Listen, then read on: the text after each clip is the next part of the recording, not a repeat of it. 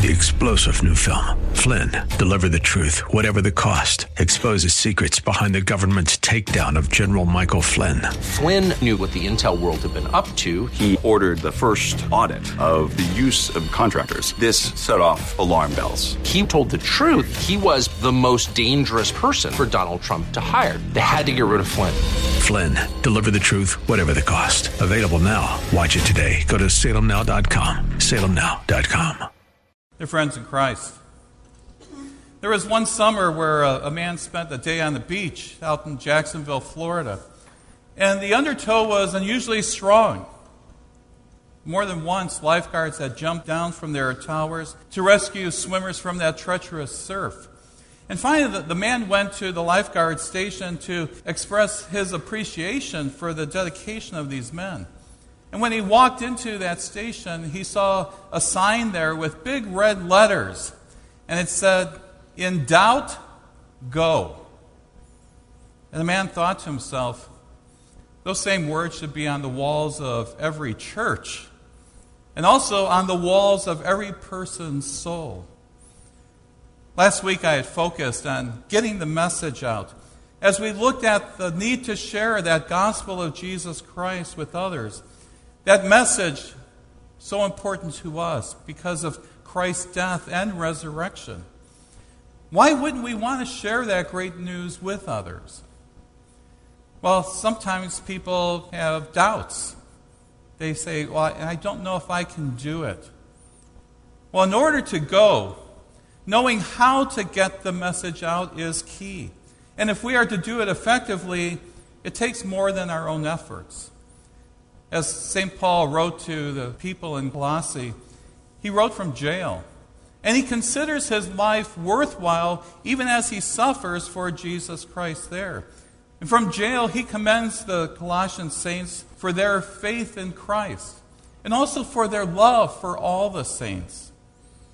If we want to get the message out here, it really involves a gospel centered life. It's a life of hope for the riches that are stored up for us in heaven. It's a life that is centered on Christ being our Lord and Savior. Paul says, For this reason, since the day we heard about you, we have not stopped praying for you, so that you may live a life worthy of the Lord and please Him in every way. And when the Christian life is placed alongside the false teachings of those who taught in Paul's day, there were some energetic claims that these false teachers had at times. And to some of the Christians there, they looked at the Christian life, maybe it's too reserved. Maybe it's not very spectacular. And so the possibility of false teaching was entering the church. And in contrast to those false claims, the Christian life is a life about living which is worthy of the Lord. God never commands us to do something without giving us the necessary resources. And when we ask God for what we need, He gives us what we need. This is the whole point of verse 9 in Paul's letter here. There's no successful Christian living unless we pray as Paul prays in this verse, too. He says, For this reason, since the day we heard about you, we've not stopped praying for you. And we continually are praying. We ask God to fill you with the knowledge of His will through all the wisdom and understanding that the Spirit gives. Our lives must be one of asking God to continually fill us with the knowledge of His will and to give us that spiritual wisdom and understanding that we get from His Word. Notice how much God is giving us. He's filling us with Himself. And the grammar that's in verses 9 through 14 here in Paul's letter, it indicates that God's amazing filling of his people really guides this whole section of Christian conduct. We have no success in our Christian lives unless God fills it, unless he fills us with his Spirit so that we can live worthwhile and productive lives. God fills us with his power to be able to bear the fruit that God gives us through His Spirit. And God fills us with strength so that we can have endurance and patience. And He also fills us with thankfulness that comes with the knowledge of being children of the Heavenly Father. people who now live in the kingdom of His Son, Jesus. And God wants you to know that what He expects from you is really well within your reach. Ask Him, and He will fill you. He'll continue to fill you as you grow in your Christian maturity. And when we look at words like fullness and abundance and riches here, they have a special place in the letter to the Colossians. The false teachers, they were boasting that fullness and abundance, those are things that when you really immerse yourself in things that are apart from Jesus Christ, being really involved in traditions of that time. Our false teachers today, they're really no different. This world promises to give us good things. They say being religious can only take you so far. Or it's okay to be a Christian as long as you don't take it too seriously. They say buy a lotto ticket and fill yourself with the happiness that money brings. And we have songs that we know of too, like Don't Worry, Be Happy. And the Madonna classic, I'm a material girl. Well, they tell us fill yourself with possessions, with self indulgence. For the most important person in the world, you know who it is. They say it's you. Be economically productive. Fill yourself with meaning and then go out and spend and spend some more. If our world could rewrite verse 10 in Colossians chapter 1, it would likely read Live a life worthy of the federal treasurer and please him in every way.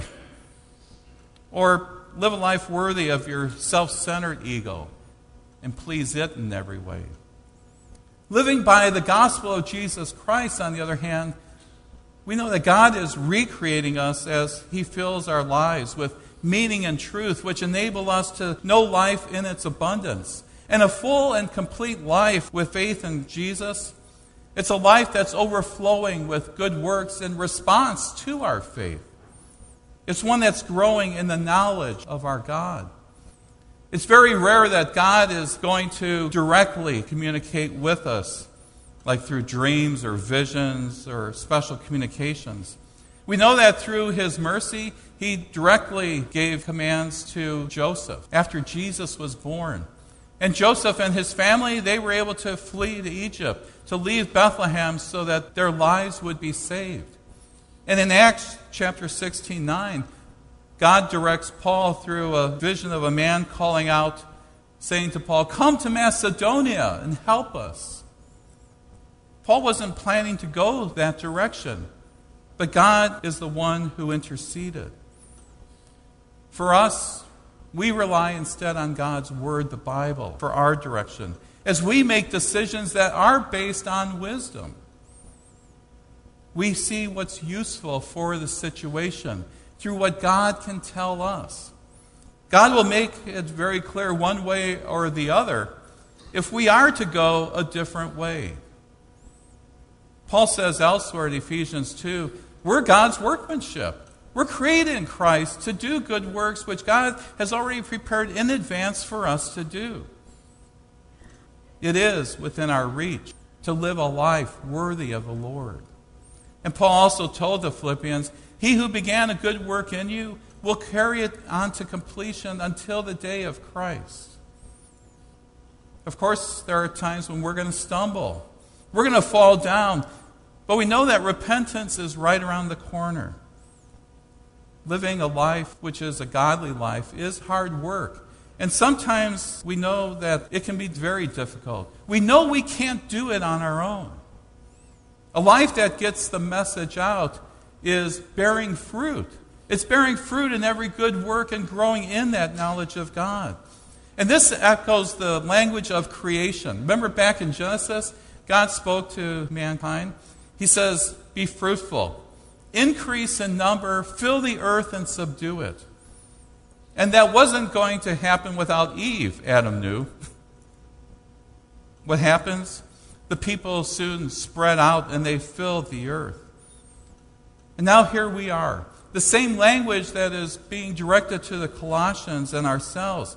The call to be faithful, the call to be fruitful, to grow and to spread out, as Paul has already described in verse 6 there.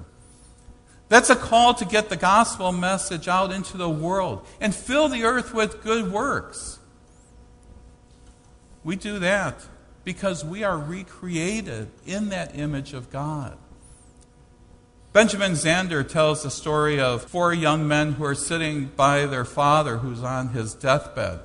And the old man, with his last breath, tells them that there's a huge treasure in the family field.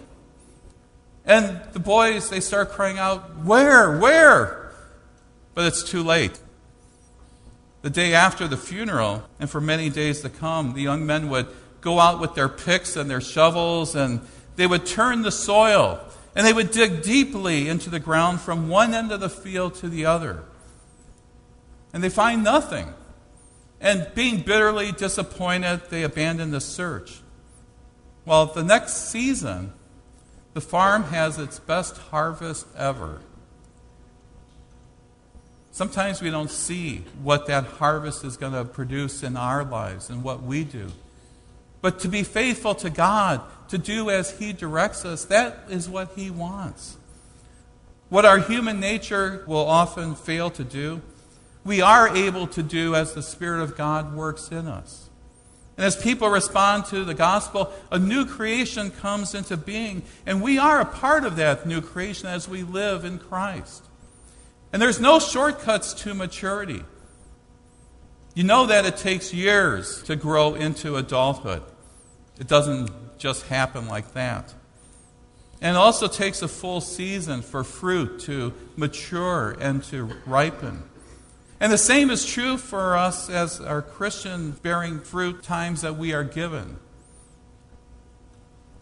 Bearing fruit, like physical growth, takes time. There's no shortcuts. As you grow in your faith in the Lord Jesus, you're going to learn to know God better and better. And as you do, you're going to do more things for His glory. Getting the message out is a high and sometimes very difficult thing to do as a calling. In verse 11, Paul reminds us that God gives what he commands. We're being strengthened with all power according to his glorious might. We're being strengthened by God, and God's strength is continually available to all of his people. And although Paul doesn't say so here, we know from his teaching that it comes from an indwelling of the Holy Spirit as He lives in us. Do you know that that power that God gives us to do that? It's the same power that raised Christ from the dead. It comes from God Himself. The Christian life is anything but unspectacular. The power of the gospel within us, it's not always going to be like the power of an explosion Sometimes we know that it can be quite the opposite. It can be a slow release. And as God's stirring us slowly in our hearts, we know that we can't underestimate the power that it gives us.